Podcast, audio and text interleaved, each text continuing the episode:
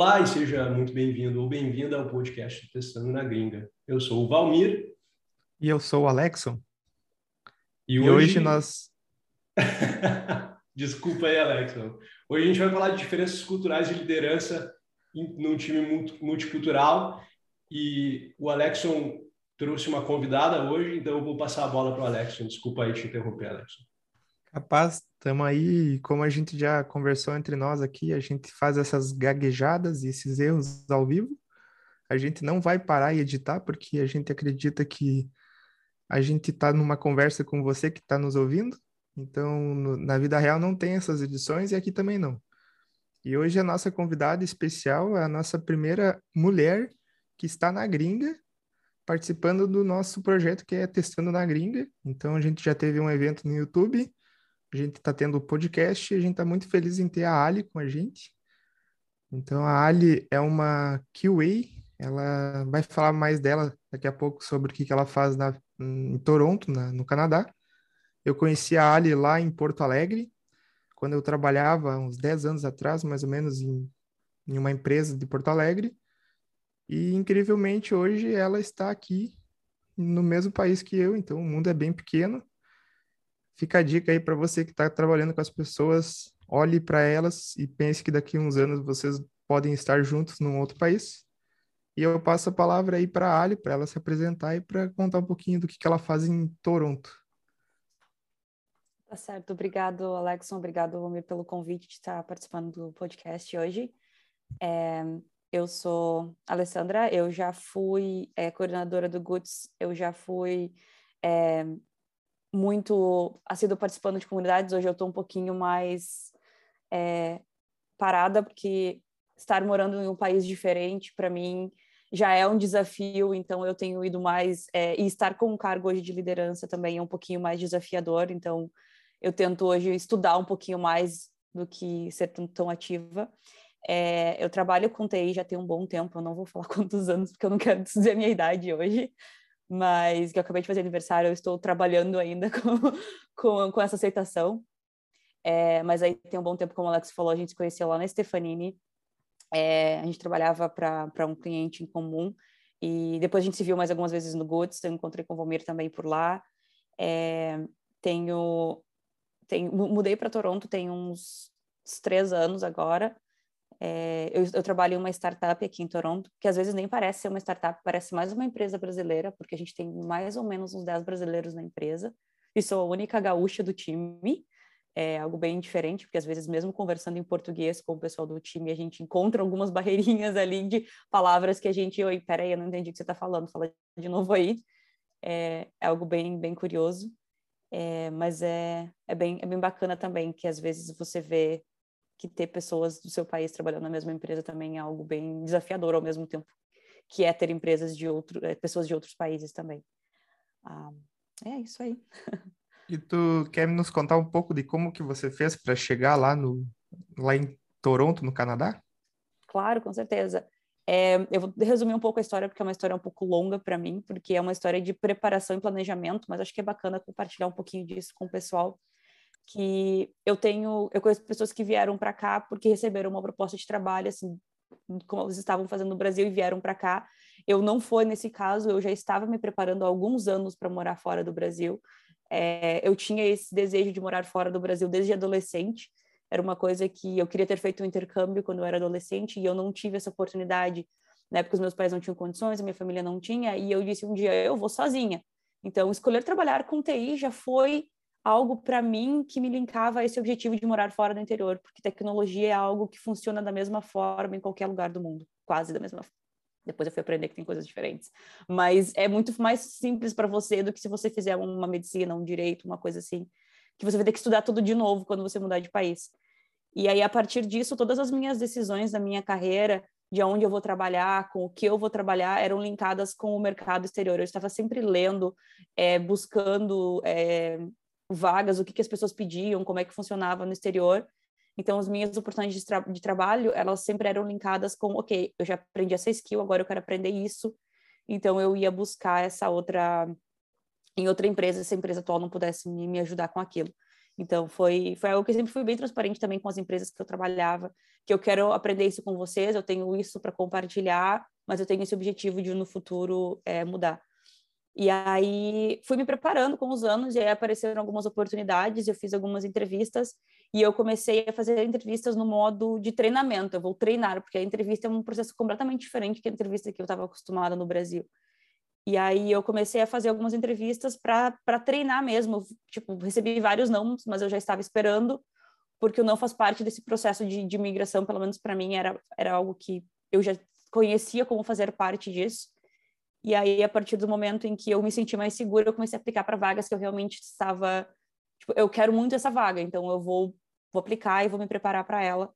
E aí eu foi quando eu consegui essa oportunidade de uma empresa que foi sponsor, então eles me pagaram o meu, o meu visto, eles pagaram é, um auxílio quando eu me mudei para cá também, eles me ajudaram com, com organizar meu apartamento, comprar as primeiras coisas, então com advogado de imigração e tudo isso foi tudo bem tranquilo. E aí eu comecei a trabalhar com eles remoto por um tempo, até sair visto, até sair tudo isso. E quando saiu, eu, eu mudei para cá. Mas é isso aí. É mais, foi um planejamento, assim, foram muitos anos abrindo mão de várias coisas, de, de várias happy hours e saídas, porque eu precisava ficar em casa para guardar o dinheiro que eu queria guardar para quando eu chegasse aqui, mas também para me dedicar a estudar algumas coisas que eu não conseguia em algumas empresas, principalmente o inglês. Eu achei muito legal o fato de tu ter comentado que tu que tu fez entrevistas em modo de treinamento. Eu já fiz isso várias vezes quando eu não estava procurando emprego, só para, digamos que, me, me avaliar assim, no mercado e para entender o que, que as empresas estavam pedindo. E eu acho de extrema importância. Uma vez eu fui numa, numa palestra na Lituânia, onde um cara falou isso. Faça uma entrevista só por fazer, só para ver como é que tu te sai, só para ver quanto valorizado tu está no mercado. E a gente aprende muito nesse processo, então achei muito legal tu trazer isso. Mas antes da gente começar assim a falar sobre sobre o assunto de hoje, a gente normalmente começa com alguma coisa um pouco mais fora do assunto. E o Alexson estava dizendo offline que ele não, não tinha se preparado, não sabia o que, que ele ia falar. Então eu vou perguntar para o Alexson como é que está o Jeromel aí, o gato, não o jogador. então, o jogador está feliz, mas porque a gente ganhou ontem, mas o gato, o gato está bem, ele está com um vizinho novo que a gente mora num térreo hoje, então ele nunca tinha morado assim. Ele é um gato de apartamento, então ele sempre estava fechado em casa, ele nunca viu outro gato.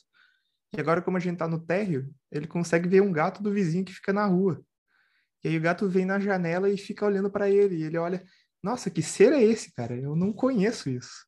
Então imagina, ele é um gato brasileiro no Canadá que está conhecendo novos gatos. Na... E, ah, e tem uma, uma coisa bem legal sobre isso, que ele viu um esquilo um dia. Aí imagina a loucura do gato. Ele olhou aquele esquilo e pensou, que, que ser, que, que, animal é esse? Nunca vi isso na vida. Eu cheguei o até alemão, a gravar um vídeo. O alemão e a Florinda na Holanda, eles só faziam passeios supervisionados. A gente abria a porta do corredor e deixava eles dar uma banda, e às vezes tinha um gato do vizinho também, ou um cachorrinho do outro vizinho. Uma vez o cachorro entrou dentro da casa e o alemão, que é super medroso, meio que tentou botar o cachorro para correr, foi mais engraçado.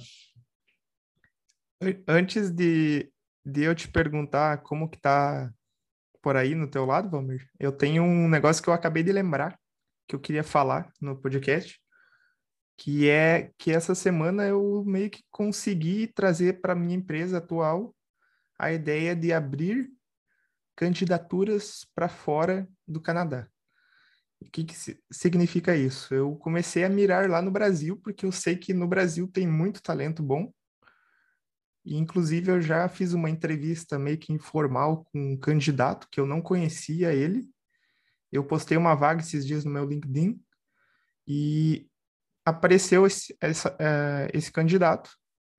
E a gente já está meio que falando até em inglês para ver como é que está o inglês. E eu espero que dê certo de trazer essa pessoa. Agora tem que passar o candidato para os times para ser entrevistado. Mas eu espero que daqui a um tempo essa, essa ponte entre Brasil e Canadá comece a acontecer mais frequente e que eu consiga trazer não só QAs, mas developers e outros cargos para cá também, né? Porque a gente precisa. E aí eu passo a bola para ti. O que, que tu me conta aí da tua semana? Eu primeiro quero comentar uma coisa que apareceu aqui no Zoom. Acabou de aparecer na minha tela aqui. Running out of time, the meeting will end in 10 minutes. Upgrade now to remove the 40 minutes limit. Então, talvez a gente tenha que parar de gravar e continuar daqui a pouco num outro link. Então, só bear with me. uh, comigo, daí a gente manda o link de novo aí, tá? Comigo, bem legal aqui. Eu recentemente me mudei para a Espanha, para Barcelona. Uh, tinha um catalão me escuta falando isso. Eles dizem que é a Catalunha, né? Mas faz parte da Espanha ainda. E eu comecei a trabalhar na Typeform essa semana como Senior Software, Senior Quality Assistance Software Engineer. A gente conversou sobre uh, sobre Quality Assistance no primeiro episódio do podcast. E eu agora sou um Quality Assistance na Typeform. Significa que na Typeform a gente não tem QAs dedicados nos times. A gente trabalha num formato onde a gente tem um time pequeno de assistentes da qualidade que estão ali para ajudar os outros times todos de engenharia de software, de desenvolvimento, a, a desenvolverem software onde eles são os responsáveis pela qualidade, são eles que escrevem testes automatizados, são eles, junto com os designers, gerente de produto, que pensam em qualidade do início ao fim, e a gente está ali para auxiliar eles. Foi uma semana bem intensa, eu fiquei mais de um ano sem trabalhar para ninguém, aí um ano sabático, focando só nos meus projetos pessoais. Então, estou tendo que me reacostumar a acordar mais cedo, participar de reunião, né? Essa primeira semana, aquela coisa de onboarding, conhecendo cada área da empresa e como que as coisas funcionam, foi bem cansativo, mas ao mesmo tempo muito legal. Assim, tô, eu sinto que eu estou com pessoas super talentosas ao meu redor. Uh, a Typeform é uma empresa que ela nasceu aqui em Barcelona, mas hoje em dia ela é uma empresa uh, global. A gente tem galera por, em, em, diversos países da Europa e nos Estados Unidos também. Uh, mais tem um monte de brasileiro também. Tem um canal no, no Slack até com, com a galera do Brasil. Está sendo bacana assim me conectar com outros brasileiros por aqui. E estou super feliz assim de sinto que foi a escolha certa. Uh, eu sempre para quem me conhece um pouco mais, como o Alexson aí, eu sempre falei muito disso, assim, de, do QA com esse papel de ajudar a disseminar a cultura e não de ser o gatekeeper. E hoje eu acho que eu vou conseguir, nessa empresa, uh, realmente seguir para esse, né, atuar exatamente nesse, nessa pegada. Tu tem alguma coisa que não seja do contexto da, do podcast para contar para a gente aí, Ali? Pode ser, pode ser. Eu, eu comentei antes, eu moro em Toronto já tem um tempo, mas eu ainda não me acostumei com, com o clima de Toronto. Eu estava comentando para vocês ali agora offline que é, começou a primavera aqui, né? Semana passada a gente estava com 15 graus, 10 graus, uma temperatura super agradável. Sim, para quem está em Toronto saindo do inverno de menos 22, 10 graus é super agradável. Mas é, hoje eu acordei, já está menos 5, com uma sensação de uns menos 10, com uma neve branca cobrindo tudo de novo. É um negócio assim que é difícil da gente acostumar.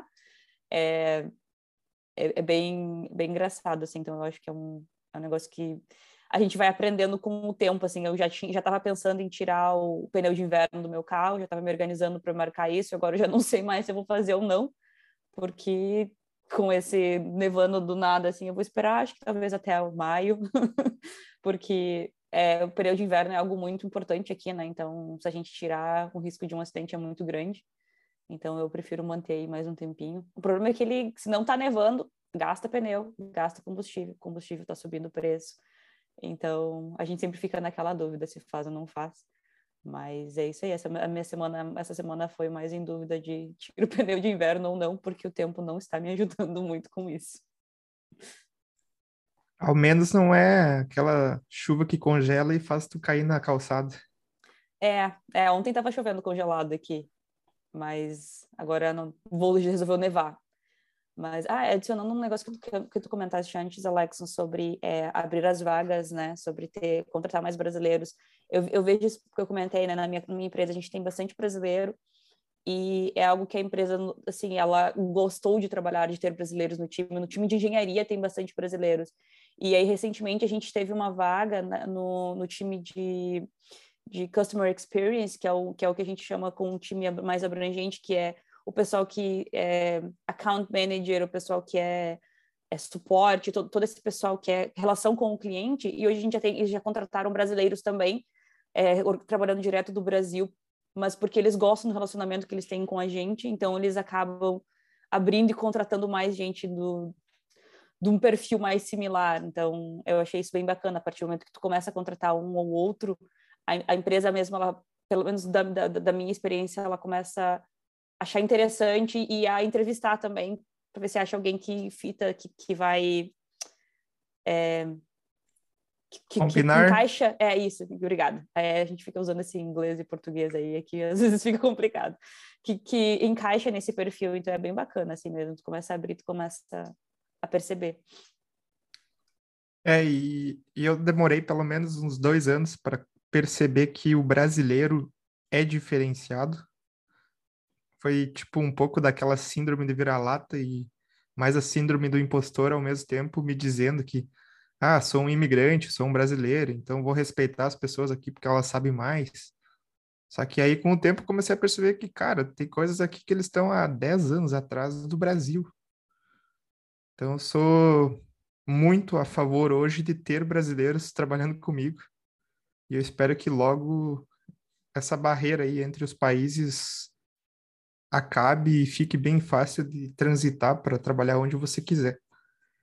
E aí faz sentido ter o Testando na Gringa, né? Ensinar as pessoas a como escolher onde trabalhar, qual país ir, e fazer que nem a Ali, que nem o Valmir, que nem eu, de se preparar e ir para o país que a gente quer trabalhar. Bora então começar a falar sobre o assunto de hoje, que é liderança em times multiculturais e diferenças culturais também. Eu acho que a gente tem que ouvir bastante a Ali, porque foi ela que sugeriu esse assunto. Ela está experi experienciando isso no Canadá, em Toronto. Meu português começou a ficar afetado já, vocês percebem em todo episódio. Falou certo, então, Ali... certo. é, mas foi difícil. Ali, tu quer nos contar um pouco da, da tua parte de diferenças culturais aí? Como é que você enxerga isso em Toronto? Ah, legal.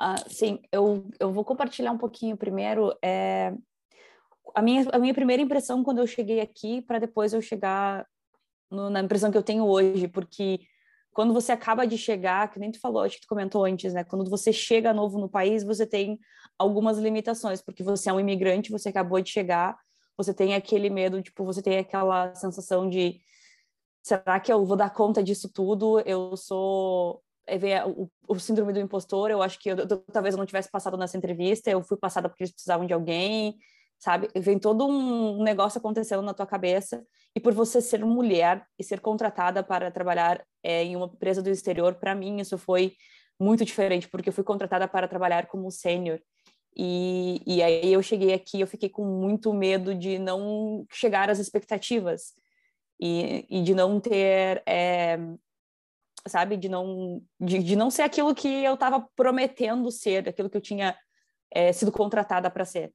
Então, eu cheguei com uma visão que hoje eu já tenho ela um pouco diferente de quando eu cheguei aqui. Mas logo que, que eu cheguei no Canadá, e eu, eu era. Eu, eu cheguei como é, uma pessoa para trabalhar com um time de automação da minha empresa, é, sendo uma pessoa sênior nesse time. É, esse time ele só tinha eu, quando eu fui contratada. Na verdade, ele tinha o meu líder na época e, e eu fui a primeira contratada e alguns meses depois teve um outro menino do Brasil que também foi contratado. Que aí a gente começou a crescer mais o time. Mas quando eu entrei no time, então ele, a gente tinha é, alguns times com pessoas trabalhando manual, que faziam um pouquinho de automação, mas eu entrei para ficar 100% como automação na época. E, então, logo que eu entrei, eu tive mais é, contato com ser liderada e o meu líder era uma pessoa também de um outro país, que já estava no Canadá há um bom tempo, mas era de outro país. É, os meus colegas de time todos eram de outros países diferentes, é, não só do time de Kiwi, mas do time de Dev. Então, a gente tinha pessoas de vários lugares diferentes. Então, para mim, e tinham pessoas que já estavam, próprios brasileiros que já estavam no Canadá há um bom tempo. Então foi, foi bem bacana assim de ver toda essa diferença de ah, o pessoal que, que é mais é, mais na, na vibe do brasileiro de trabalhar ali até resolver o problema. Então, eu, eu, chegava ali, eu tenho esse teste aqui, eu tenho que automatizar ele, eu vou trabalhar nele, nesse script até eu terminar ele, eu preciso sentar aqui, eu não vou parar. E o pessoal que, ah, eu fiz a minha parte por hoje, são quatro horas, cinco horas da tarde, fechei meu computador, até amanhã. O pessoal que às três horas, ah, eu preciso buscar meu filho, aí sai, vai buscar o filho, depois volta, faz mais alguma coisinha. Ou então começa muito mais cedo, tem o pessoal que começa muito cedo, porque precisa buscar as crianças no final do dia. Então, até eu me adaptar com toda essa diferença, e a minha empresa é uma empresa que ela é bem aberta em termos de horário, a gente não tem um horário fixo de trabalho. A gente tem nove a cinco, mas não quer dizer que você tenha que estar das nove às cinco. Então, para mim, no começo foi uma adaptação um pouquinho diferente, estando trabalhando do Brasil com fuso horário diferente também, era um pouquinho mais é, complicado para mim na época de me adaptar, mas foi, foi bem interessante, assim, esse começo e, e, e de ter essa, essa eu preciso entregar, eu não posso deixar de não terminar essa atividade porque eu não sei, eu, aquele medo, aquela síndrome do impostor de que se eu não terminar, eles vão pensar que eu não sei fazer, eles vão pensar que, que eles me contrataram e que eles estão fazendo o meu visto, vão me levar para lá, mas eu não consigo entregar a atividade. Mas é porque eu tinha acabado de começar, não conhecia nada da plataforma, uma plataforma muito grande, com... É, hoje a gente tem, sei lá, mil, mais de 1.500 testes em, em UI, a gente tem mais uma um grande número de testes em API, a gente tem mais um grande número de testes em performance. Então, assim, na época eu conhecia muito pouco de produto, muito pouco das regras de negócio. Então, muitos dos testes eles não existiam um script, eu tinha que escrever o test case e a, e a automação de UI ou de API. Então, eu tinha muita dificuldade em entender os cenários, porque é muita regra de negócio que eu não compreendia. E eu ficava muito naquele medo de eu não vou conseguir entregar essa atividade, porque eu não sei o que eu estou fazendo, eu não sei o que eu estou fazendo aqui. Era um desespero. E aí eu via o pessoal terminando o dia deles e indo para casa, e eu ficava naquele desespero que eu estava trabalhando até mais tarde, porque eu não sabia fazer. E, e aí, com o tempo, as coisas foram. É, as coisas foram melhorando para mim, como entendendo que né, eu não precisava todo aquele esforço, eu, precis, eu podia dar o meu 100%, mas sem precisar estar sem, sempre no 100%. Que a gente, eu, eu, a gente trabalha sempre no nosso 100%, a gente trabalha sempre dando os nossos 100%. E a gente consegue trabalhar muito bem dando os nossos 80% e, quando necessário, dar o 100%. Isso é que eu tenho, eu tenho me adaptado hoje é, e eu tenho buscado para mim e para o meu time também que às vezes muitas vezes a gente e aí a gente dá esse exemplo para o time tu está trabalhando sempre no seu 100% quando precisa dar um pouquinho mais, que aconteceu um problema, tem um problema de produção, tu já está esgotado para dar um pouquinho mais. Então, a gente. Eu, eu, eu mudei muito hoje eu tenho buscado muito junto com o meu time, porque como eu dava sempre o meu 100%, meu time também dava sempre o 100%, eu estava tentando buscar aquilo. Porque, querendo ou não, tu acaba sendo a referência dentro do time. E antes de eu virar o líder, a líder do time, eu, eu já era um pouco de referência para o time. Então, eles acabavam muito seguindo o que eu estava fazendo, e aí eu notei que isso também estava afetando eles, porque não, não fazia parte da cultura deles, não fazia parte do, da forma como eles trabalhavam, estar sempre naquele ritmo, naquela tentando entregar o máximo possível todos os dias. Então eu comecei a, a baixar um pouquinho o meu ritmo para poder, quando eu precisasse, estar tá disponível para dar aquele aquele 100%. E para mim hoje essa é uma das maiores diferenças é, que, que eu me adaptei, mas que eu vi o meu time também se adaptando, e hoje a gente tem mais ou menos é, um alinhamento sobre isso. Mas, assim, de, de trabalho mesmo, óbvio que existem várias outras diferenças que a gente pode comentar também em outras coisas, mas eu acho que uma das grandes coisas que eu, que eu queria comentar é, é nessa linha mesmo.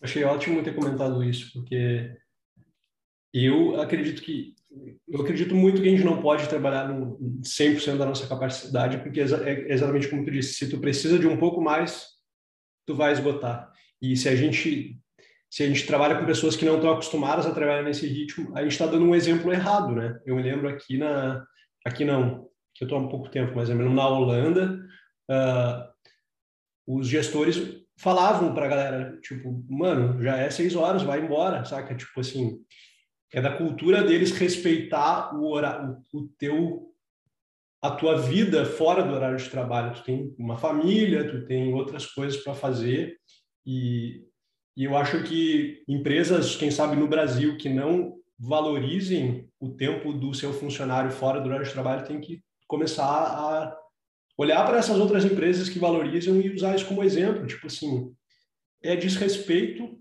puro tu fazer a pessoa trabalhar até mais tarde todos os dias, tu fazer a pessoa o fim de semana ser padrão, ter que trabalhar no fim de semana. Não faz mal de vez em quando, né? Até no Brasil tem aquela coisa assim, tipo, ou a empresa te dá um banco de horas ou a empresa te paga hora extra.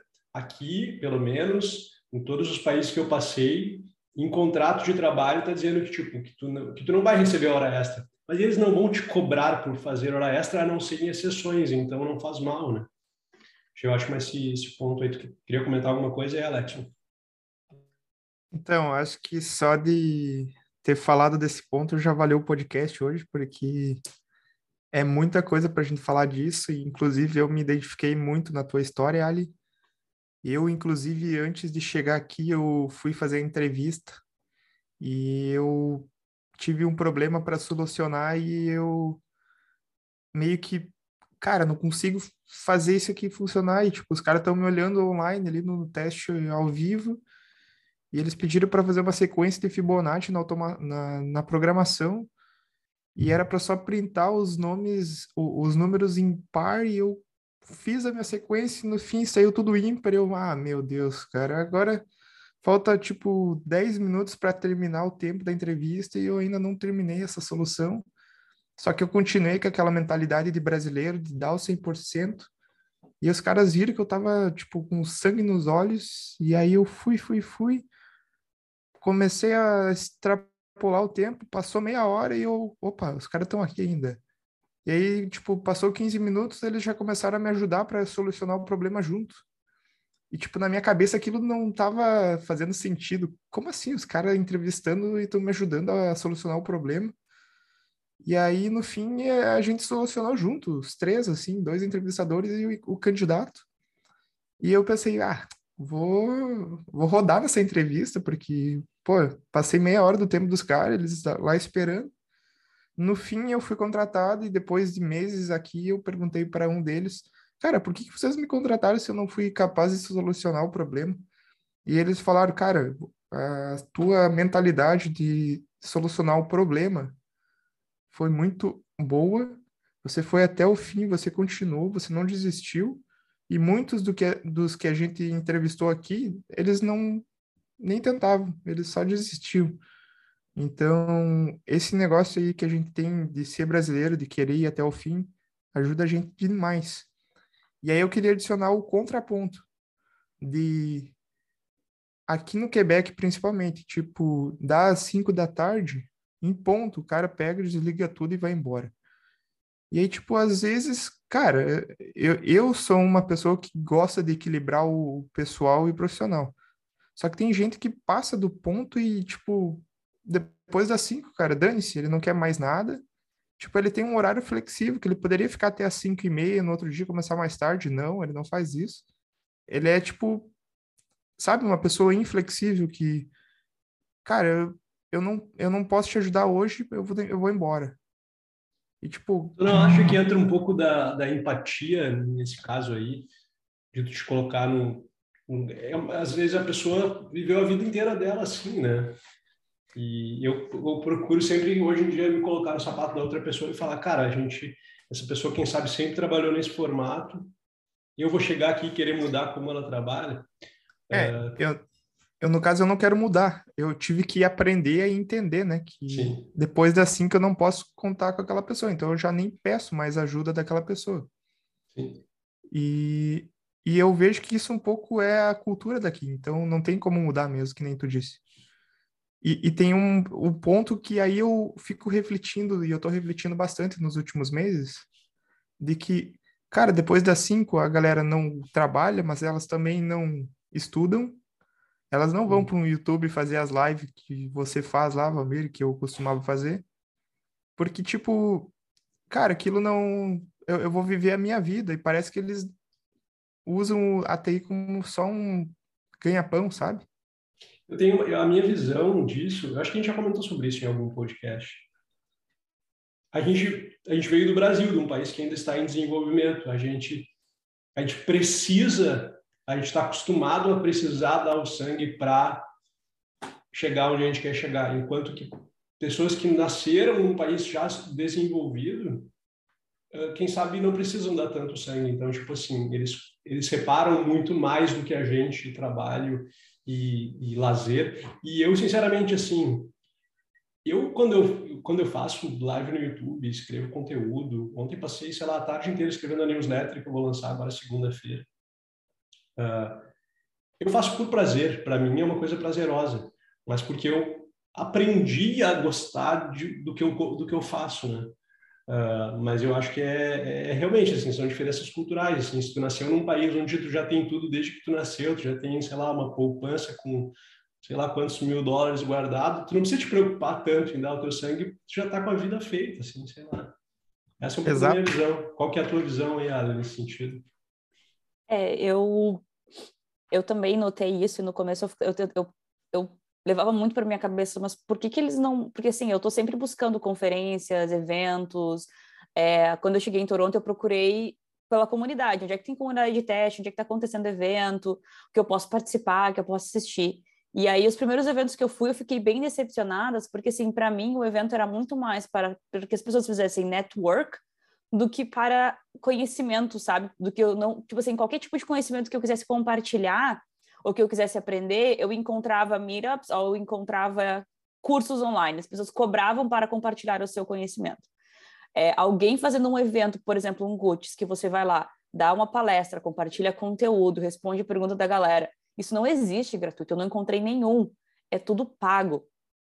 Então, eu também vejo isso como um limitante, e depois de um tempo eu entendi como um limitante para o pessoal que, ah, cinco horas da tarde, vou participar de um evento que, na verdade, é só networking, sendo que eu estou feliz com o meu trabalho, eu não estou procurando um outro trabalho, ou eu vou para casa, eu vou, vou, fazer qualquer outra coisa, sei lá, vou estudar música, vou estudar alguma coisa que eu faço do meu hobby.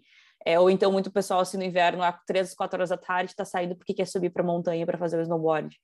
Então, eu, eu notei muito disso depois de um tempo, sabe? Que o pessoal ele acaba não envolvendo muito em evento porque não existe uma comunidade gratuita. Tu tem que, se tu quer conhecimento, tu tem que pagar.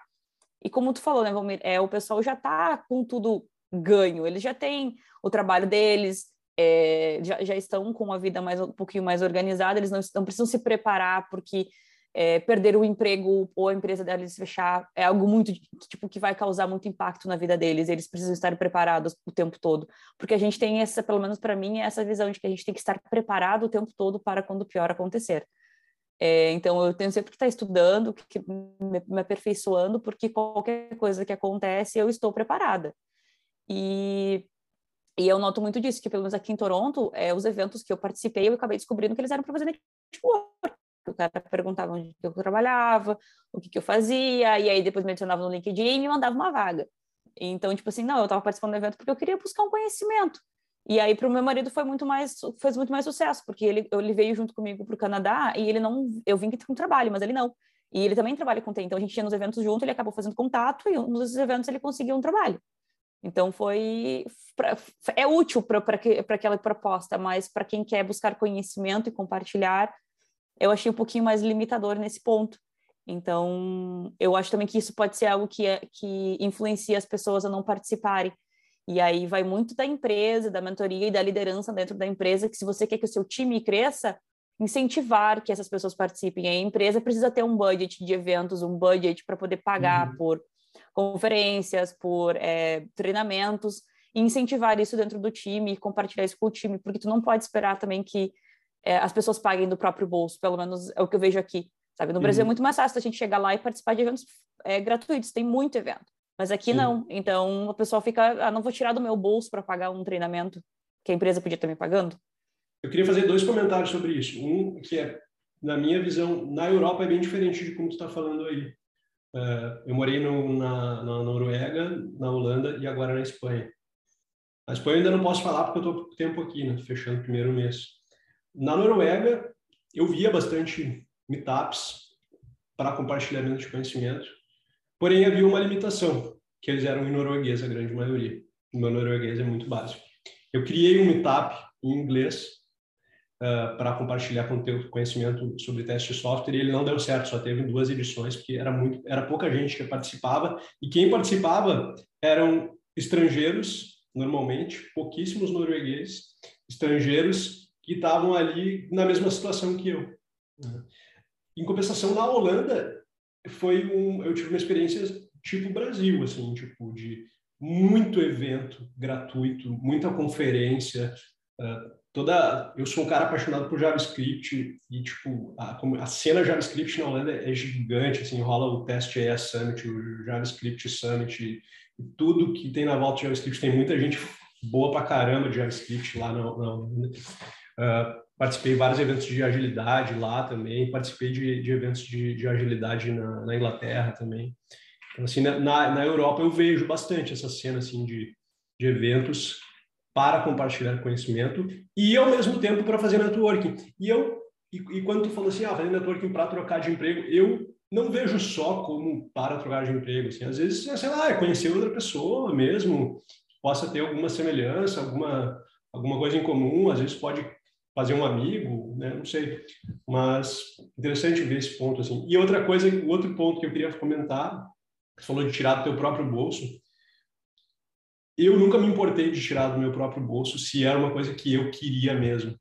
Se depois eu puder pegar um reembolso com a empresa, melhor ainda. Mas se eu quero aquilo e tipo, eu tenho condições de ir atrás, eu vou tirar do meu próprio bolso, porque eu sei que que eu não vou ficar aqui onde eu tô para sempre, sabe? Tipo, na mesma empresa. Eu, pelo menos, eu não me vejo como... Eu já eu conheço pessoas que trabalharam, sei lá, 10 anos na mesma empresa. Esse não sou eu. Então, tipo assim, eu acredito que, tipo, se eu quiser me manter atualizado, eu tenho que ir atrás. Eu sou muito do... Eu sou muito da filosofia do Uncle Bob lá, do, do Robert C. Martin, de, tipo...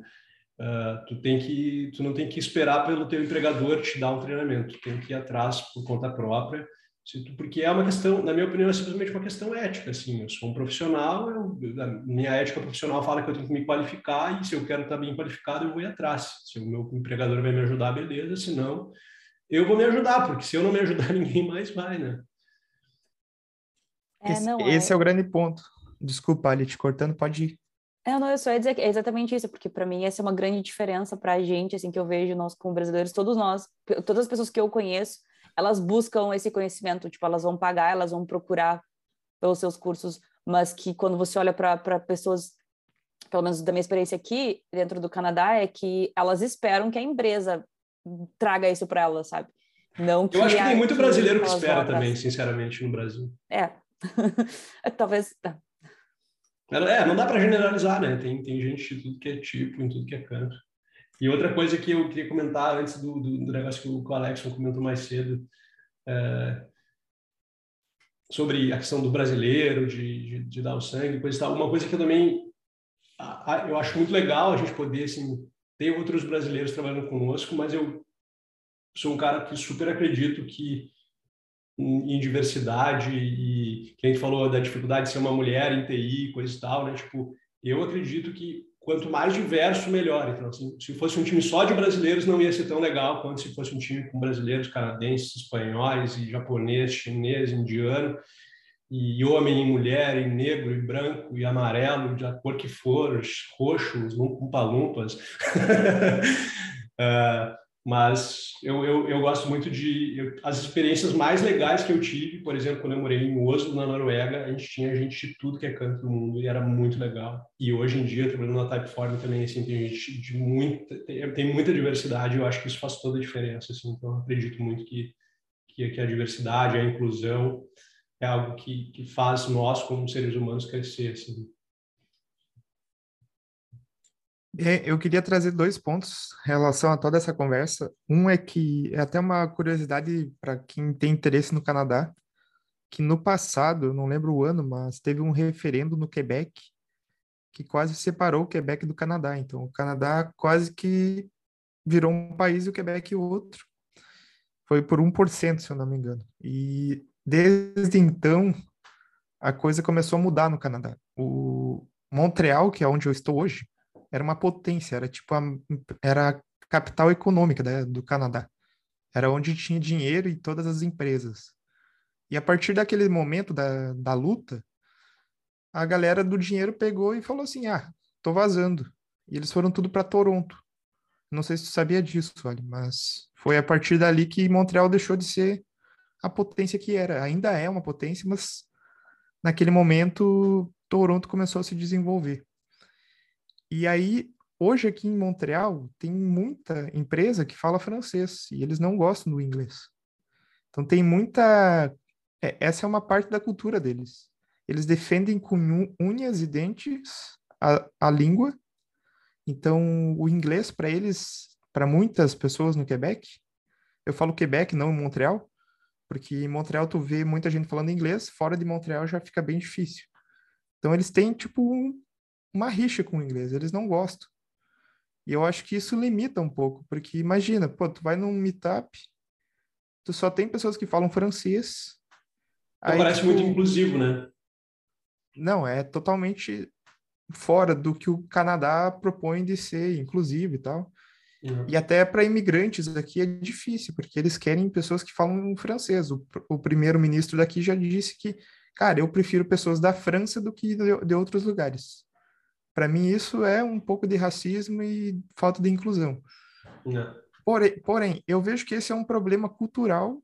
A gente está falando de diferenças culturais hoje, que limita a província que eu estou, porque eles só querem pessoas com francês. Isso vai diminuir as tuas possibilidades de aprender algo novo, porque, cara, querendo ou não, o conteúdo em inglês sempre está na frente. Eu sempre estou usando Google em inglês, porque eu sei que vai vir mais resultado. E se tu não gosta do inglês, tu já tem uma limitação.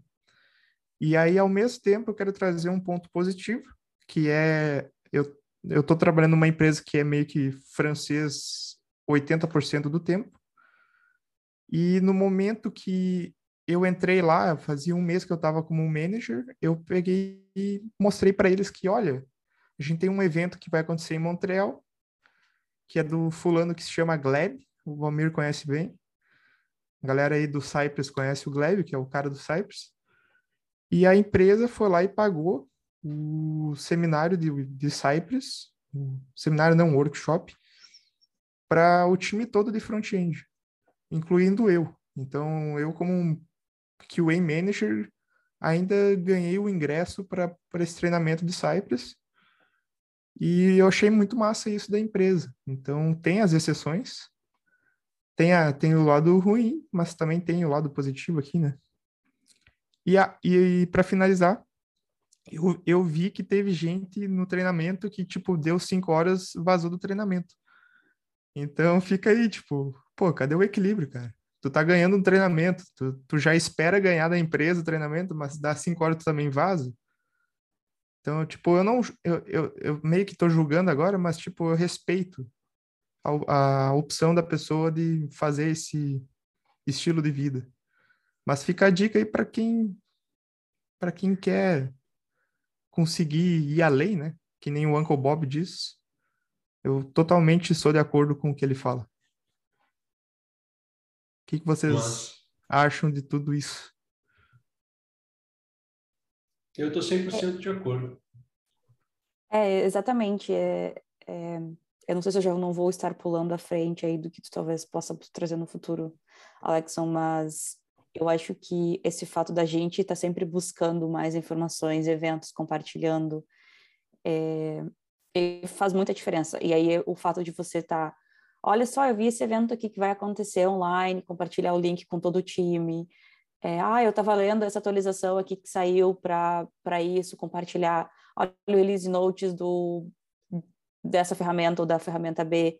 Isso faz muita diferença e faz você ser visto dentro do, do time, sabe? Faz as outras pessoas te enxergarem, te procurarem quando elas têm perguntas, porque elas sabem que, ah, eu sei que fulano tá valendo sobre isso outro dia, e aí quando elas têm uma dúvida, elas vão te procurar, e aí tu acaba indiretamente virando uma referência no time, e para mim foi um pouco disso, sabe? Eu, eu, eu sempre busquei isso, e eu tenho um peer também que é, é muito assim no meu time, e a gente trabalha muito junto, e, e aí na hora que a minha empresa disse a gente precisa de um líder novo, porque o, o nosso líder anterior, ele, ele saiu, ele foi buscar uma, uma outra experiência, e aí tinha um espaço de liderança aberto na, na, empresa, a empresa tinha duas opções, contratar externo ou contratar interno. E aí eu, eles viram, peraí, tem alguém que está preparado aqui dentro que pode assumir essa, esse cargo agora, sabe? Porque tu já está é, a par do time, tu já tem essa, esse conhecimento dentro do teu time, e aí a empresa decidiu que, ah, não, peraí, eu acho que a Alessandra está pronta hoje, eles vieram conversar comigo e me ofereceram, perguntaram se eu estava disposta, né, a gente teve aquela conversa de, ah, é, o fulano vai sair, a gente quer saber se você está confortável em assumir a posição dele e, e né, o que, que você acha, se você quiser assumir temporariamente e aí se você não gostar, a gente pode procurar de fora enquanto você está temporária, se você gostar, você segue. Então teve toda essa conversa, mas porque eles já viram que eu já era dentro do meu time, com referência, as pessoas já me procuravam para pedir ajuda, para pedir revisão. Já era vista como uma líder antes Isso, de ter antes de... cargo, digamos assim. Isso, isso é exato. Era, porque... era, era... Desculpa, pode, pode continuar. Não, pode. Não, é, não, era, era isso mesmo, era é... que aí o pessoal já, já tinha essa visão, né? Ele já tinha esse sentimento e aí é muito mais fácil para a empresa contratar alguém de dentro para esse cargo de liderança do que você chegar e botar um líder num time que é alguém que veio de fora. Uhum. Porque eu acho que trocar a liderança de um time para colocar alguém que está vindo de fora é muito mais difícil para as pessoas aceitarem aquilo. Exato. É. Então, é. mas é isso aí. É, o meu comentário que eu queria fazer é muito do da questão do do líder ele é percebido como líder, né? Tu não tu não tem um cargo, tu pode ter um cargo de, sei lá, tech lead, test lead, sei lá o que, mas ter o cargo não significa que tu é um líder, né? Líder é uma coisa que as pessoas te percebem por essas coisas que a gente está falando agora, né? Porque a gente, porque tu domina de um assunto e porque tu, tu, tu, tu lidera, por exemplo, tu, tu não tu não espera as pessoas te dizerem o que tem que fazer, tu vai lá e toma atitude, faz, tu mostra trabalho, tu, tu mostra resultado e tu trata as pessoas de uma forma educada, tu, tu, tu, te coloca no sapato da pessoa antes de querer, de, tu não dita como que os outros têm que trabalhar. Eu acho que isso que são assim uns, um pouco das características né, de um líder, é, tipo eu, por exemplo, nunca tive nenhum cargo de gestão, não tenho nenhum interesse em ter. Eu gosto de ser o que chama de IC, Individual Contributor ou contribuidor individual. É o que eu sou apaixonado por fazer, eu gosto de fazer. Eu gosto de ser o protagonista, que bota a mão no código e faz a parada que o usuário vai ver no final. Mas, mesmo assim, hoje em dia, por exemplo, um dos itens que o, que o Alexson colocou na, na minha agenda aqui foi a parte do grupo de mentoria né? Eu comecei o grupo de mentoria, sei lá, em 2014, 15, máximo 2016, não lembro agora. E, e, quando começou era eu e mais um mentorado. Hoje em dia o meu grupo de mentoria tem, sei lá, umas 30, 30 e poucas pessoas, eu acho. E, e as pessoas que estão no grupo me veem como como um líder, como uma pessoa que está ali para ajudar eles, uma pessoa a quem se espelhar. Eu gosto de pensar assim, tipo, eu já, eu já trabalhei com pessoas que que eu falava, nossa, eu quero ser que nem esse cara, sabe? Tipo assim, ou que nem essa mina. Pessoas que eu admirava tanto o trabalho que eu simplesmente via como um líder, independente do papel, do cargo, né? Então eu queria ouvir um pouco de ti, assim. Tu comentou no início, por exemplo, de quando tu chegou, e talvez a gente tenha que finalizar de novo, começar com outro link. tu chegou e tu falou que tinha aquela coisa de, de dar o meu 100%, porque eu não sei o quanto que eles esperam de mim. Hoje que tu está nesse papel, onde tu é vista como uma líder, tu tem um papel de liderança, tu tem pessoas abaixo que tu gere abaixo de ti. Como é que tu expõe isso para os teus liderados, assim? Tu, tu já deixa bem claro quando tem uma pessoa entrando de tipo assim, ó, eu não espero de ti no primeiro mês durante o onboarding tu já sai entregando? Como, é que, como é que um líder tem que atuar nesse tipo de, por exemplo, assim, onboarding, pessoa recém entrou, como é que um líder age? Ah, legal. É, eu, eu comecei, como tu disse, a gente sempre se espelha em pessoas, né? Então, a gente sempre se espelha. Eu, eu sempre me espelhei em líderes anteriores que eu tive, e tem uma líder que eu tive no Brasil que eu me espelho muito nela. Então, e na transparência que a gente tinha como líder e liderado. E e também um pouco no líder anterior que eu tinha nessa empresa, a que eu tô agora. A, a gente tinha one-on-ones, a gente conversava, mas para mim, logo no começo, ficou um pouco oculto de o que era esperado de mim. Ele foi claro de que eles não esperavam no meu onboarding que eu fosse render o mesmo que alguém que já está um tempo na empresa. Mas isso para mim ainda assim foi um pouco amplo, porque tá, o que que tu tá, tu não espera o mesmo, mas o que, tipo, o que é, sabe? Então, o que eu faço hoje com as pessoas novas que entram no meu time, e mesmo as que já estão no time, a gente revisa a nossa, na nossa one-on-one, a gente sempre revisa, né? Ah, você tem algumas metas, algumas coisas que você quer completar, vamos tentar né, no, até a próxima one-on-one, ou no, no, próximo bimestre, ou no quarter. Então, a gente sempre tenta conversar e tentar colocar isso dentro do... A gente sempre define em goals, em, em metas. Então, quando entra alguém novo no time, no nosso onboard, a gente também coloca metas, assim, a gente chama de metas, mas são pequenos objetivos para a gente ir atingindo e saber que a gente está no mesmo caminho. Então, para a pessoa nova, é assim, ah, você tem aqui uma documentação para ler, tem os treinamentos de segurança, tem que fazer um monte de, de check de background, de, é, que é os, os, as checagens lá de polícia e tudo mais. Então, assim, a ah, primeira semana aqui, a tua, a tua primeira meta é completar todos esses treinamentos aqui. É, depois a gente tem essa outra meta aqui que você vai dar uma olhada no, é, no, que a gente tem de automação, roda alguma coisa local, aprende a fazer o teu setup. Se tiver alguma dúvida que tu não conseguiu fazer, a gente ajuda. Mas é a segunda semana, a meta ali para te ter o, o ambiente local rodando na tua máquina. Se tu não é familiar com o Docker ainda, porque a gente usa muita coisa com o Docker, dá uma, uma estudada sobre isso é, arruma isso, tem isso rodando no teu local. Então a gente, a gente quebra as atividades e vai colocando pequenas metas, porque a gente sabe que a, a pessoa tem mais esse objetivo.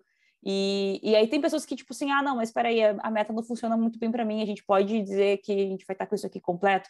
E aí a gente tá, beleza, então a gente trabalha um pouquinho diferente para algumas pessoas.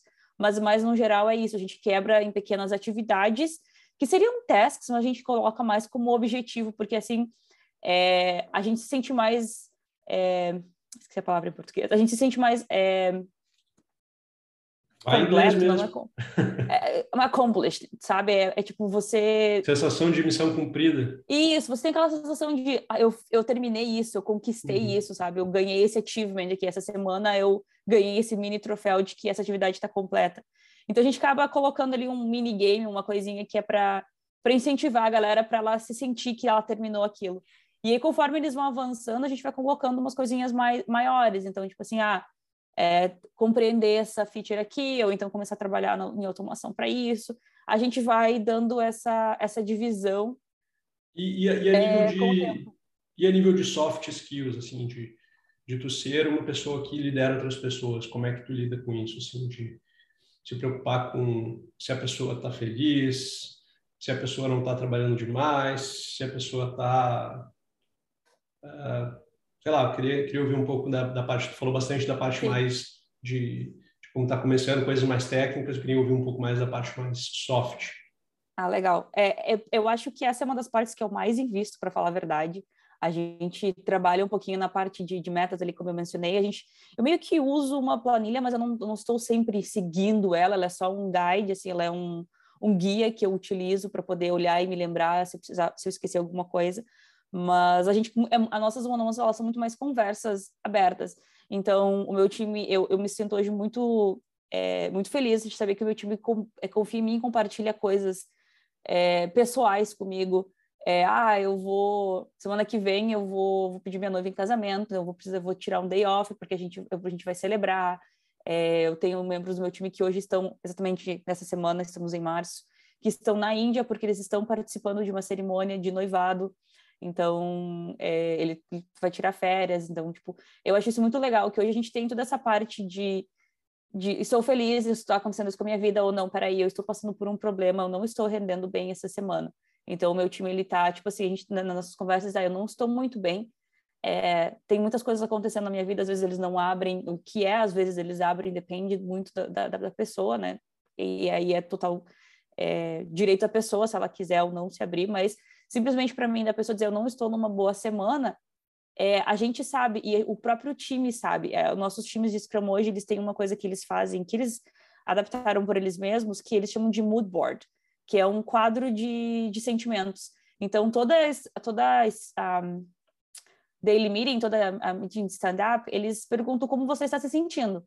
E aí a pessoa vai lá e diz, ah, eu estou, hoje eu estou preocupado, ou estou feliz, ou eu estou é, furioso. Eles compartilham com o time deles como eles estão se sentindo.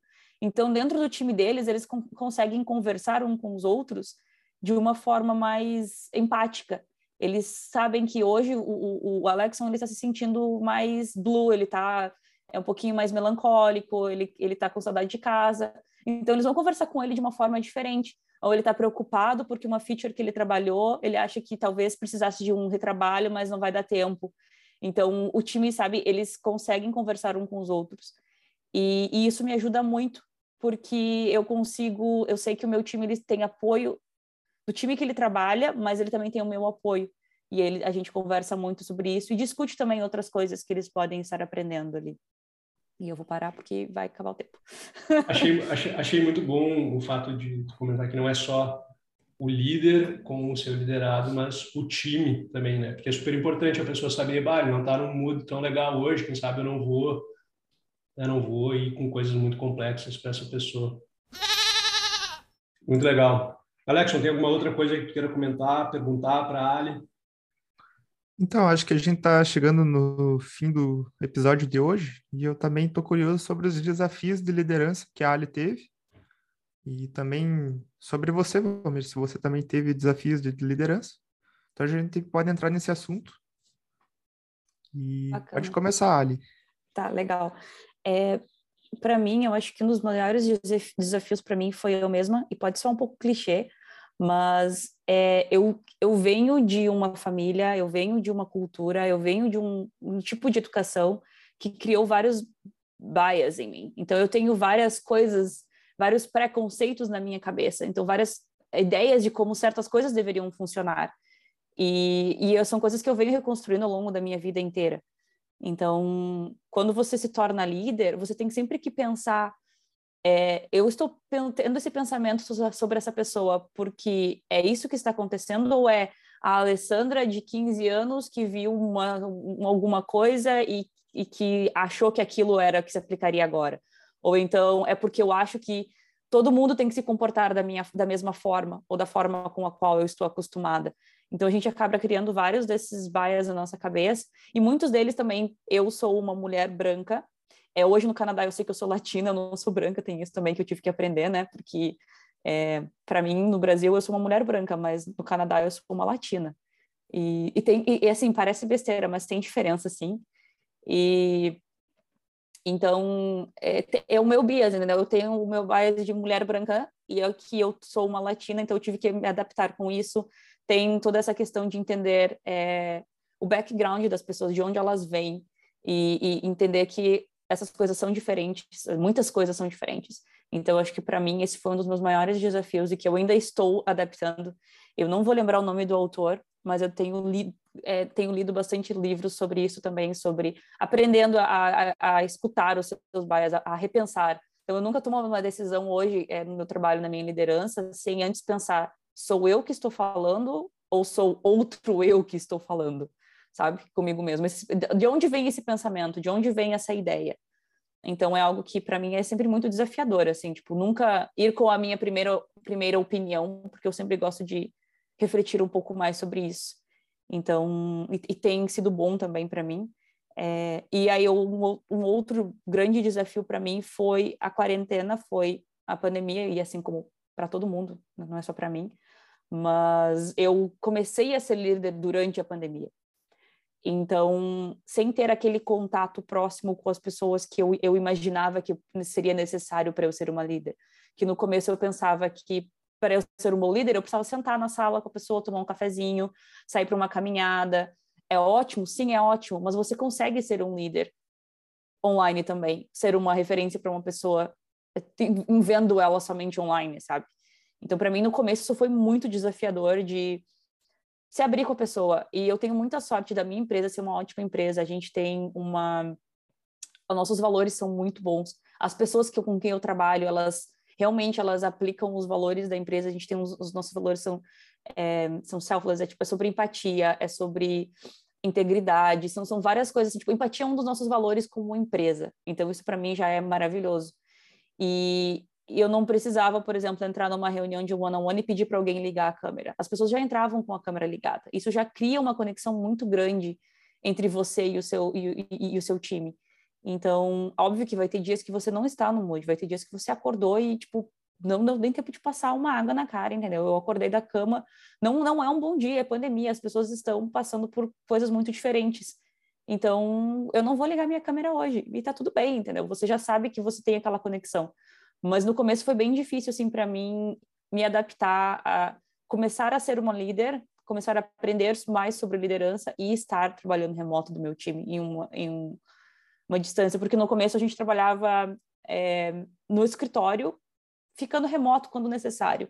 Hoje a gente já trabalha remoto e vai para o escritório quando necessário, o que é muito raro, porque não existe uma reunião que exija que você esteja no escritório. Isso, tipo, por quê? Qual é a diferença, entendeu? Não tem. Mas assim, ah, quero ter um encontro com o meu time, a gente vai fazer um happy hour depois do trabalho, vai almoçar junto, aí tu vai para o escritório. Então, o, necessário de ir para o escritório para a gente é quando a gente vai se reunir como time para fazer um almoço junto ou para fazer um happy hour e não para é fazer uma reunião. socializar do que para trabalhar. Isso, é o social. Tu quer trabalhar, tu trabalha de casa, tu foca de casa. Ah, tu quer o social, aí tu vai para o escritório. Então, isso hoje, para a gente, o, necessário do nosso escritório é, o, é isso. Então, tipo assim, às vezes, ah, ok, hoje vamos fazer uma one-on-one. -on -one. Eu separei um dia inteiro de one-on-ones para encontrar todo mundo no escritório. A gente vai tomar café ou sai dar uma caminhada, mas é para socializar mesmo, porque de resto, assim, hoje eu já me adaptei com isso acontecendo. E aí vem de novo, né? Toda a leitura, todo o estudo, livros. Eu li aquele é, Leading from uh, Everywhere, que eu achei fantástico. Não vou lembrar o nome do autor também, eu sou péssima para lembrar o nome de autores, mas eu achei um livro muito bom que, que foi bem, bem bacana para mim. E eu acho que esses foram assim os dois maiores desafios. E aí é óbvio que tem toda a parte cultural, né? De aprender um pouco mais a cultura das pessoas. É, eu tenho pessoas, meu time tem pessoas de vários lugares diferentes, então eu tenho que aprender um pouquinho da cultura deles, porque existe um feriado para eles às vezes, ou ah, vou levar um, um vou tô indo pro escritório, vou levar um treat, ah, vou levar uns doces para todo mundo. Aí tem pessoas do time que não estão comendo, eles estão de jejum naquela semana. Então, tipo assim, fica chato você levar para todo mundo, só que, tipo, aquela pessoa. Então, você acaba tendo que aprender um pouquinho mais sobre a cultura. Ah, não vou levar essa semana porque pode ser, pode ser chato para aquela pessoa. É, ou então você é, começa a adaptar coisas, tipo assim, ah, vou levar comidas que são veganas ou que são halal, porque eu tenho membros do meu time que são halal. Então, eu não posso levar, tipo, sei lá, um pastel recheado de carne, vou levar comida do Brasil, vou levar um pastel de carne, sabe? Eu vou levar quero levar algo do Brasil, eu vou, vou escolher algo brasileiro que vai ser comum para todo mundo. Então, são mais detalhes, assim, que a gente tenta buscar. Eu não diria tanto da, da liderança, mas é mais da empatia, sabe? Tipo, de entender um pouquinho, de conhecer o teu time. O é, líder tem que, que é ser empático, né? É, e que é desafiador, porque você está acostumado com a tua cultura. E para mim, assim, eu sou acostumada com a cultura gaúcha, sou gaúcha. Eu trabalho com pessoas hoje que são do norte do Brasil que uhum. são de Minas. Elas têm culturas diferentes da minha, elas têm datas comemorativas diferentes da minha, das minhas. Então, isso também já é desafiador. E aí, quando você coloca pessoas de outros países com culturas que você não conhece, eu acho muito legal que a minha empresa hoje e que a gente, como pessoa, traz isso. Ah, está acontecendo, tipo assim, ah, eu sou dessa religião, eu sou dessa cultura, isso aqui acontece durante essa semana. As pessoas, elas compartilham aquilo uhum. com o intuito de que as outras pessoas conheçam a sua cultura. Então, é, é, muito legal porque você sabe, você estuda, aí a empresa celebra junto. A gente teve lá o, é uma, uma festa é, da cultura indiana outro dia que a gente conheceu comida, a gente conheceu outro dia, antes da pandemia, que a gente conheceu comida, a gente conheceu cultura, danças. Então, isso eu acho é, é muito bacana, sabe? Você ter essa, esse contexto e essa conexão com outras culturas. É, e que foi um dos motivos que eu escolhi morar fora do Brasil também para conhecer outras culturas, para conhecer outras é, outras coisas. E o Canadá, para mim, é um ótimo país para isso, porque ele junta pessoas de muitas culturas diferentes, de muitos países diferentes. Então, eu acho isso bem, bem bacana. E eu acho que é, muito legal que comentou no início sobre, sobre bias, sobre preconceitos. Eu fiz essa semana, como eu estava, semana que passou agora, eu estava fazendo onboarding, eu tive que fazer, participar de várias reuniões, vários treinamentos, treinamento de segurança, treinamento de sei quê. Um dos treinamentos diversidade, diversidade equidade e uh, inclusão. E se falava muito disso. De, e, e, e, preconceitos todos temos, é uma coisa que né, cada pessoa nasceu num lugar, teve uma certa experiência de vida e todo mundo tem seus preconceitos. Eu acho que a grande diferença é em tu perceber né, se tu está usando um certo preconceito como uma forma de querer impor alguma coisa, de demonstrar que tu tem mais poder do que outra pessoa, ou tu falar, não, tipo, ah, eu tenho, tu, tu, tu realizar, tu, tu, tu, conscientizar que realmente, tipo, não, peraí, isso, isso aqui é do meu background. Eu não devo, quem sabe eu tenho que pensar mais sobre isso antes de agir, porque a pessoa com quem eu estou falando não tem o mesmo background que eu. Né? Eu li essa semana, até compartilhei no grupo de mentoria no Slack, uh, um, um, conteúdo do Kent Beck, que é um cara que eu admiro pra caramba, que é o, um dos caras que assinou o Manifesto Ágil, autor do Extreme Programming e vários outros livros excelentes. E ele, ele tem escrito conteúdos muito bacanas. E o último que ele lançou, no dia 23 de março, foi um conteúdo chamado Dimensions of Power, Dimensões de Poder. E ele trouxe uma lista assim de sei lá umas 50 dimensões que ele conseguiu pensar e ele falou que pensou em muito mais mas ele já estava cansado de escrever e, e, meio que deixou mas ele colocou coisas assim a nível organizacional como uh, autoridade formal o teu título às vezes pode dependendo dependendo tu, tu olha por exemplo ah, vou conversar com a Ali eu sou um individual contributor ela é uma manager digamos eu já vou quem sabe olhar com ela como uma pessoa que tem mais poder do que ela Enquanto que se ela se demonstrar como uma manager, porém, ou o Alexon também, que é um manager, se demonstrar como um manager, mas não, eu tô no mesmo, eu tô no mesmo barco com vocês, eu tô aqui para ajudar vocês, eu quebro essa barreira de tipo, ele tem mais ou ela tem mais poder que eu. E tem várias outras dimensões de poder que o, que o Kent trouxe, por exemplo, questão geográfica, né? A gente está mais acostumado pessoas da nossa região, né? pessoas que são mais parecidas com a gente, Uh, ele trouxe né, questões de gênero, de raça, de altura, às vezes assim até o fato da pessoa ser mais alta dá mais poder para ela por um preconceito, saca? Enquanto que tipo nada a ver, né? Tipo assim não faz o menor sentido, assim. Só que o, o lance, na minha opinião, é a gente parar e pensar faz sentido eu achar que essa pessoa tem mais poder só porque ela é mais alta que eu, que eu ou só porque eu sou mais alto que ela, tipo assim, não faz o menor sentido. A ideia a gente, eu acho que a, a reflexão é essa, eu tipo, eu perceber que eu tenho preconceitos que outras pessoas têm e eu consegui perceber se um preconceito está uh, sendo uma, uma coisa pode estar gerando algum algum atrito, alguma coisa negativa e no momento que eu perceber se eu fiz alguma coisa errada, eu poder falar, ah, me desculpa, isso é porque eu tenho um certo preconceito assim assim assado, bacana poder ouvir o teu lado e aí poder aprender e, e seguir assim, né? Eu acho que a, o, o, primeiro valor da, da, da, empresa que eu estou trabalhando também é relacionado à empatia. E eu acho que isso deveria ser. Esse, se, se tu perguntou antes assim para nós, né, Alex, qual é o maior desafio com relação à liderança? Eu acho que o maior desafio como ser humano, cara, é a gente ser empático, é a gente se colocar no sapato da outra pessoa. Isso é uma coisa que eu venho desenvolvendo e aprendendo e tentando trabalhar isso todos os dias. E eu acho que quando a gente para de olhar só para o nosso, nosso background, a gente começa a se colocar no sapato da outra pessoa, a gente começa a compreender mais, a gente consegue, e, e, o mais legal é que a gente acaba a gente acaba começando a ser mais aceito pelas pessoas ao nosso redor. Então eu acho que esse é o maior desafio, assim. Eu acho que bons líderes são líderes que o Alex já falou isso em outro podcast, que escutam mais do que falam, né? Então eu queria saber de ti, Alex, qual é o, quais são os maiores desafios para ti?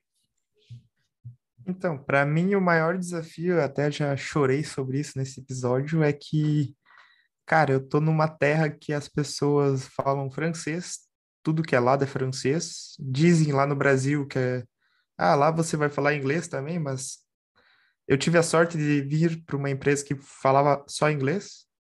A minha segunda empresa aqui foi a Square Enix, também era mais inglês.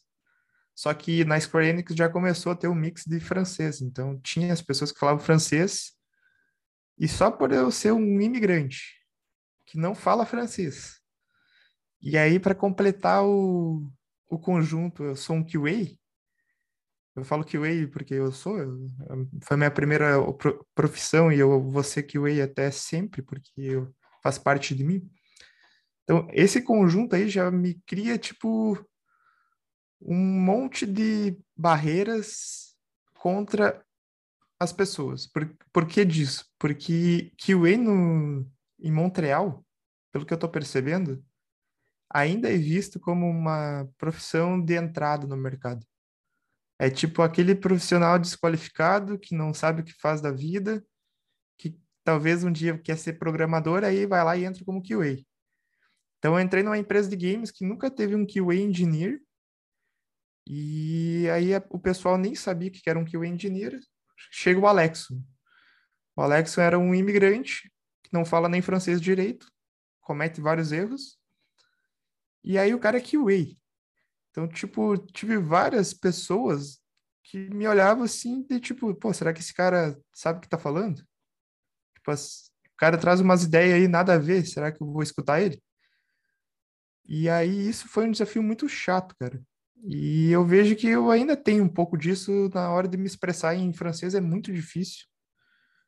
Então, com o tempo, eu tenho que ficar meio que provando para as pessoas que, cara, o que eu estou falando tem teoria aqui. Dá uma olhada em tal uh, referência aqui que tu vai encontrar o que eu estou te dizendo. Então, isso, isso é um mega desafio, cara. Não é fácil. Porém, eu estou passando. Cada dia que passa vai, vai melhorando.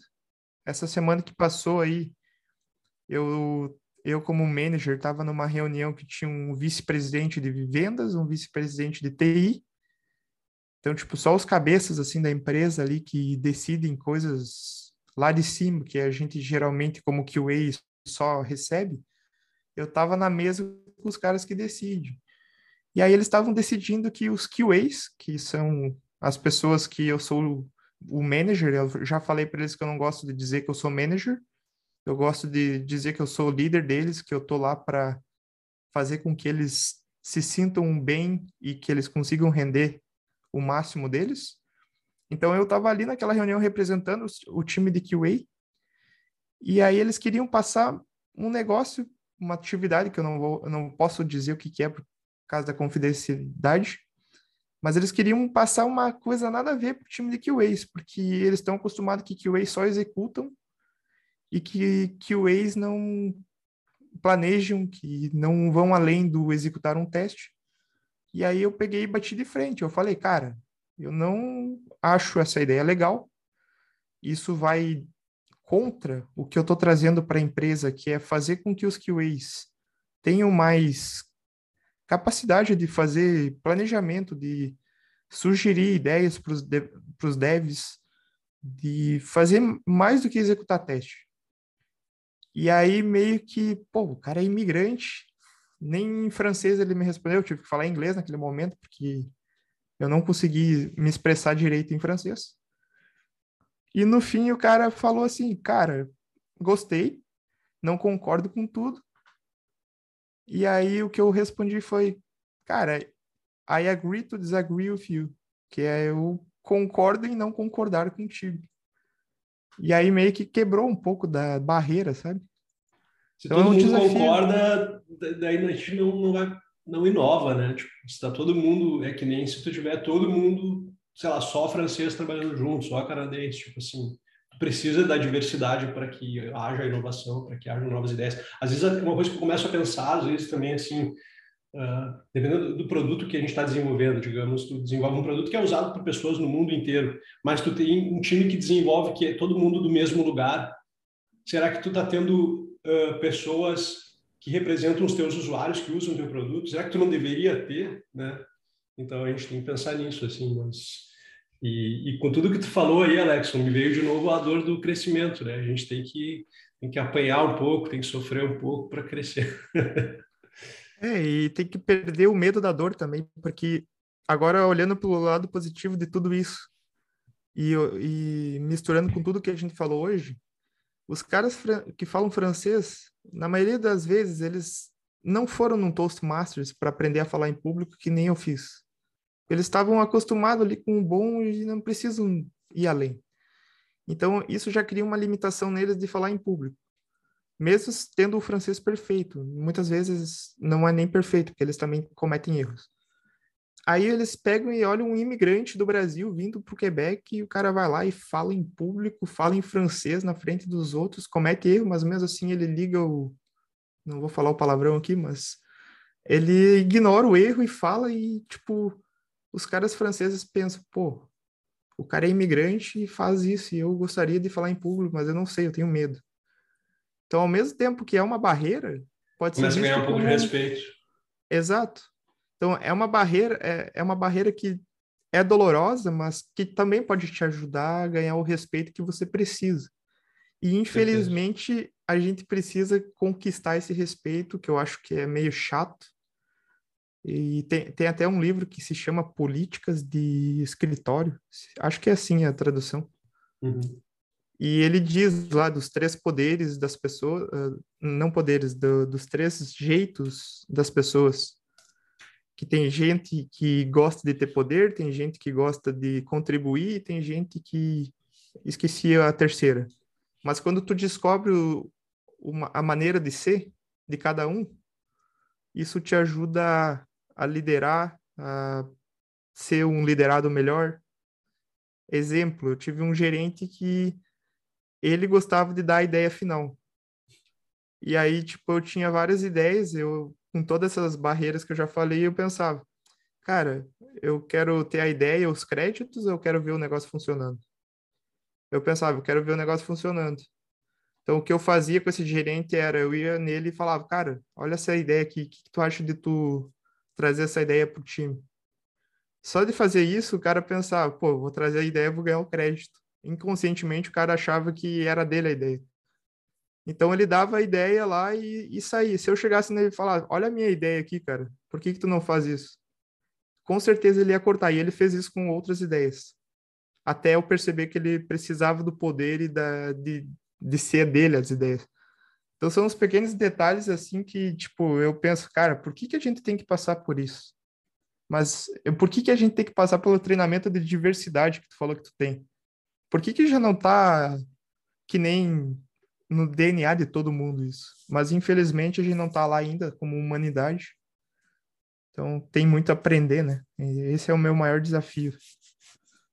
É, eu acho que a gente tem muita sorte que, que, que eu acredito que a humanidade está evoluindo para a gente ser mais incluso e mais, mais inclusivo e, e mais e respeitar mais as diversidades. Então, eu espero muito que, que quem sabe, essa, esse podcast aqui te ajude, você que está escutando, a começar né, a, deixar de ser preconceituoso e não no, no, no mau sentido da palavra, mas realmente assim de pensar nas coisas do nosso background, de onde a gente veio, de onde a gente viveu, das pessoas que viveram ao nosso redor, de onde a gente estudou, de onde a gente trabalhou, por onde a gente passou, porque isso afeta como a gente é, né? E as outras pessoas que estão no nosso redor, quem sabe elas vieram de outro lugar, tiveram outra criação, e, e, e, existe um porquê de elas serem como elas são, e cada um é como é por, por tudo que aconteceu desde o momento que a pessoa nasceu até o momento de hoje, né? E a gente tem que estar sempre evoluindo. Eu adorei a conversa. Ali, tu quer conversar? Tu quer falar alguma, algum, alguma palavra final aí antes da gente encerrar? Sim, eu, eu acho que só, só queria levantar um ponto que a gente falou um pouquinho sobre o onboarding, sobre o one-on-ones. Uhum. É, eu só achei que faltou eu comentar um pouquinho sobre feedback, porque eu acho que é muito importante a gente, como como líderes ou como liderados, sempre buscar feedback. A gente acabou de falar aqui sobre é, evoluir, tá sempre aprendendo, né? Tá, tá sempre procurando alguma coisa e, eu acho que a, as etapas de feedback são muito importantes. Então, é, eu não comentei isso nas minhas dificuldades, mas foi também uma dificuldade para mim é, aprender a dar feedbacks construtivos, a dar feedbacks que realmente fossem úteis para as pessoas. E uma coisa que me ajuda muito é o Radical Condor, é, não sei se vocês são familiares com isso, é maravilhoso. É o livro é Ken, or Ken Scott? Ken Scott, I think. Eu acho que é Ken Scott. E é um livro muito bom para foi muito bom para mim e ele tem um quadrante maravilhoso. Você está só sendo empático e dando esse feedback, só pensando que você não quer magoar a pessoa. Você está sendo construtivo com esse feedback, mas está magoando a pessoa. Então, assim, é, ele te ajuda a encontrar um, um ponto denominador em comum para que aquele feedback seja realmente útil. É esse feedback baseado em alguém que falou algo num dia que aquela pessoa estava mal, ou é isso que acontece o tempo todo? Então, é assim, é você ponderar muito sobre várias situações antes de passar um feedback. Eu acho que isso também é muito importante para a gente buscar um feedback fazendo as perguntas corretas. Se você não é um líder hoje, se você é só, é, se você é membro de um time, se você é um contribuidor, é um, meu Deus, eu a palavra. Mas se você é um contribuinte do time, se você é, você deve procurar o feedback. Se, se o seu líder hoje não te dá feedback, você pode sempre buscar uma pergunta ou alguma coisa objetiva que, que, aquela, que o teu líder possa te, te responder como feedback. Pode ser que você não tenha um processo de feedback hoje, mas você pode sempre ir buscar uma pergunta, você pode procurar por uma pergunta que possa te trazer um feedback, que possa te trazer uma ideia. É, eu sugiro assim, que você pesquise e, e o Radical Candor pode ser usado para quem tá, está dando feedback, mas para quem está buscando feedback também. Então, é, eu não vou te sugerir perguntas porque eu acho que elas são muito dentro do teu contexto. Então, pode ser que uma pergunta que eu faria para o meu líder não se aplique a uma pergunta que não seria a mesma coisa no, no, no teu caso. Mas eu, eu sugeria que você procurasse e tentasse fazer algumas perguntas, mesmo que você não tenha esse processo, porque eu acho que o feedback ele é parte não só do nosso trabalho, mas nossos relacionamentos na nossa vida com os nossos pais, familiares, amigos. Sabe, sempre tem aquele amigo que vai chegar e vai te dizer, meu, para de fazer isso aí, isso aí tá, tá, tá zoado. Vai ter, vai ter aquele amigo que vai tentar chegar mais pisando em ovos. Então, assim, a nossa vida é baseada em feedbacks. Eu acho que no nosso ambiente de trabalho a gente tem que estar aberto a ouvir o feedback e ponderar se aquilo se aplica ou não, também porque tem essa, essa parte, tipo assim, que alguém te deu um feedback que a pessoa não sabia realmente o que estava acontecendo naquele contexto, mas você refletir sobre aquilo é muito importante. Então, acho que eu só queria mesmo era finalizar com isso, é, com a importância do feedback. E se eu pudesse fazer uma adição, seria, eu acho muito importante que o contribuidor individual uh, busque feedback, mas que o líder ou o gestor aceite receber feedback também. Eu acho que tem que ser uma via de mão dupla. Tipo, eu tenho que poder dar feedback para quem está me liderando, assim como eu tenho que saber receber feedback. Eu anotei aqui os livros Leading from Everywhere. Pelo que eu achei aqui no Google, é do David Burkus. Uh, sabe me confirmar se é esse? É uma capa verde, assim, com um símbolozinho de Wi-Fi, alguma coisa assim? Uh, isso, um símbolozinho de Wi-Fi, é isso. Tá, eu vou depois deixar na, na lista. Eu, eu posso na... te mandar eles. Ah, legal. Daí eu posso colocar na descrição do, do podcast para a galera que tiver interesse em ir atrás desses livros. O Radical Condor, do Kim Scott. E posso colocar depois, se o, se o Alexson me mandar isso sobre das políticas de trabalho aí também, eu coloco na, na eu, descrição. É, eu posso compartilhar também o de, o de Bias. Ele é muito, muito bom. Ah, legal. É, eles são todos em inglês, infelizmente. É os que eu indiquei. Eu, eu só tenho eles em inglês, mas é isso aí. Faz parte, uhum. né? O testando na gringa. Alexon, tem alguma palavra final aí antes da gente encerrar? Minha palavra final é que eu agradeço muito a Ali de ter acordado cedo aí num domingo, estar presente no, no podcast com, conosco.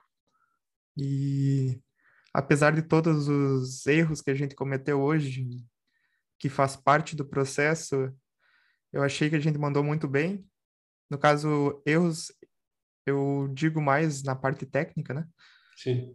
Porque o restante é parte do processo e a gente aprendeu. Obrigado aí por ter a paciência de entrar em várias salas de Zoom. A galera talvez não vai perceber isso, porque a gente vai dar uma ajustada. Mas é isso, eu agradeço demais, Ali, e agradeço você, Valmir, por fazer parte desse projeto com, comigo, assim como tu gosta de falar sempre que, que tu agradece de fazer parte do projeto. Eu também queria é, agradecer demais a Ali por participar. Foi muito legal conversar contigo. E queria agradecer a ti que está ouvindo aí também e deixar a Ali fazer o último agradecimento dela. Aí, valeu. Desculpa aí, Palmeira, quase te cortei. É, obrigado pelo convite, pessoal. Gostei muito. Já estava acompanhando o projeto antes. Eu acho isso é um projeto bem legal. Eu queria parabenizar vocês de, de ter essa iniciativa e de trazer o projeto para gente. Estou bem feliz de participar hoje, mas é, é abrir para a comunidade mesmo assim. É, eu acho muito bacana a, a, a gente que compartilha, vocês mais, muito mais. Eu sempre fiquei muito mais na organização, né? Eu sempre fui, participei do Guts, nunca palestrei no Guts. Eu fiquei dois, três anos ali no Guts como organizadora, mas eu nunca palestrei, eu nunca tive essa abertura. E para falar a verdade, acho que é a primeira vez que eu estou falando algo, que eu estou compartilhando algo. Então, eu só queria notar aí que hoje é minha primeira participação e eu estou muito feliz de ter participado.